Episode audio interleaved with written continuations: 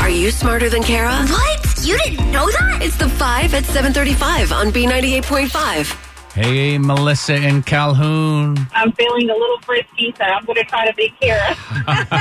Well, let's start by kicking her out of the studio. Bye, Kara.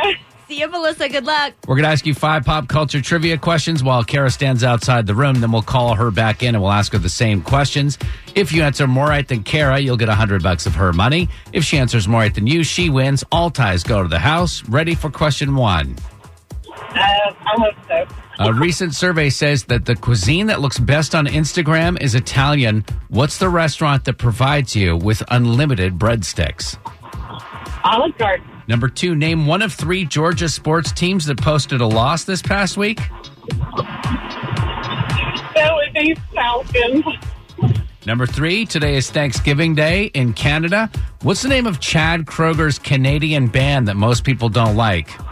I have no clue. Number four, Joaquin Phoenix's Joker won at the box office over the weekend.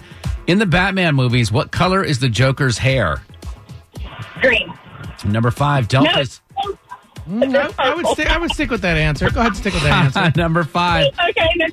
Delta is looking to fill 12,000 job openings through 2020. Uh, what is the name of Delta's frequent flyer program? uh, Sky Miles? All right, Let's bring Kara back in. How did she do? Melissa and Calhoun, you did great this morning, tripping up just one time, so you got four right. Kara's got to answer at least four of these questions right to tie and take the win. Great job, Melissa. Here we go with the same questions, Kara. Number one, a recent survey says that the cuisine that looks best on Instagram is Italian.